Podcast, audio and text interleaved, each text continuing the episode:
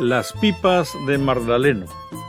En el karate, gran parte de los predios donde se ubicaban las viviendas eran extensos y en la parte posterior de los mismos abundaban los árboles frutales y las palmas de coco. Magdaleno Quintero, quien tenía varios cocoteros en su terreno, sufría de ataques de cólera en las mañanas en que se percataba que en la noche anterior lo habían visitado los ladrones de pipas. Lo que más le chocaba era que le dejaban los cascos tirados en la pata de la palma como si quisieran que él cuantificara los daños.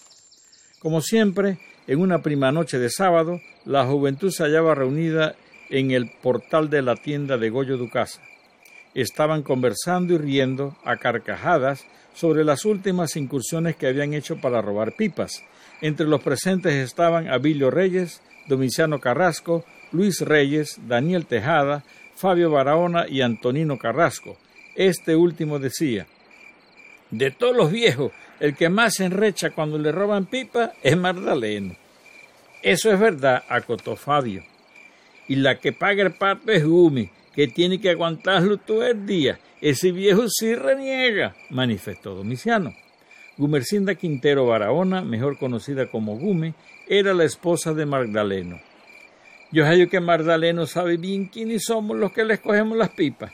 Cuando está recién pasada la cosa y me topo con él, me mira con una cara muy fea, declaró Daniel. Oye, el que si nos juega para llevarnos a la alcaldía es Dubiji.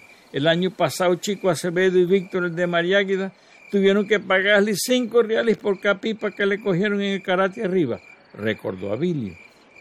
A eso de las diez de la noche, cuando calcularon que la mayoría de la gente estaría dormida, los seis jóvenes se juntaron en el cruce entre el camino que va hacia Morales con el callejón que pasa frente a la casa de Magdaleno Quintero y Martín Vega. Como Antonino vivía a unos pasos del cruce, fue el encargado de traer el machete y la soga que necesitarían para el robo de pipas. Esta tarde vi que la palma que tiene los gajos más en ley está cerquita de la casa de Tiburcia, dijo en voz baja Antonino. Entonces vamos a meternos en lo de Mardaleno por el camino de Morales, aconsejó Daniel.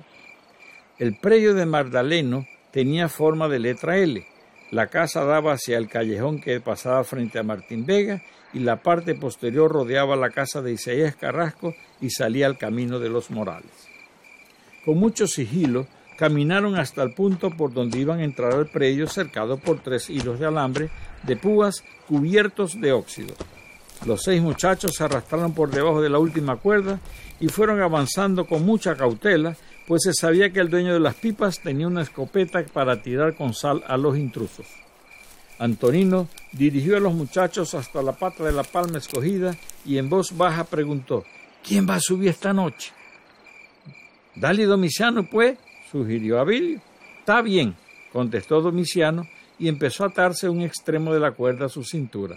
Mientras tanto, Daniel amarraba el machete con el otro extremo. Con mucha habilidad, Domiciano subió el tronco de la palma. Cuando estaba maniobrando para subirse a las pencas, escuchó a Antonino que en un fuerte susurro dijo ¡Viene, Marzaleno! Domiciano, sin preocuparse de que se le pelaran las manos y el pecho, se deslizó rápidamente hasta el suelo y empezó a correr tan ligero como pudo. No había recorrido unos diez pasos cuando sintió un tirón de la cintura que lo hizo caer aparatosamente. Asustado, pensando en escuchar un tiro de escopeta, se levantó apresuradamente. En eso, escuchó unas carcajadas silenciosas.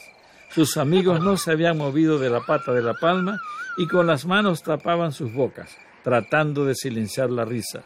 Uno de ellos había atado el otro canto de la cuerda a la tosa de la palma. Domiciano, tratando no levantar la voz, les dijo Hijos de la gran puta, me las van a pagar.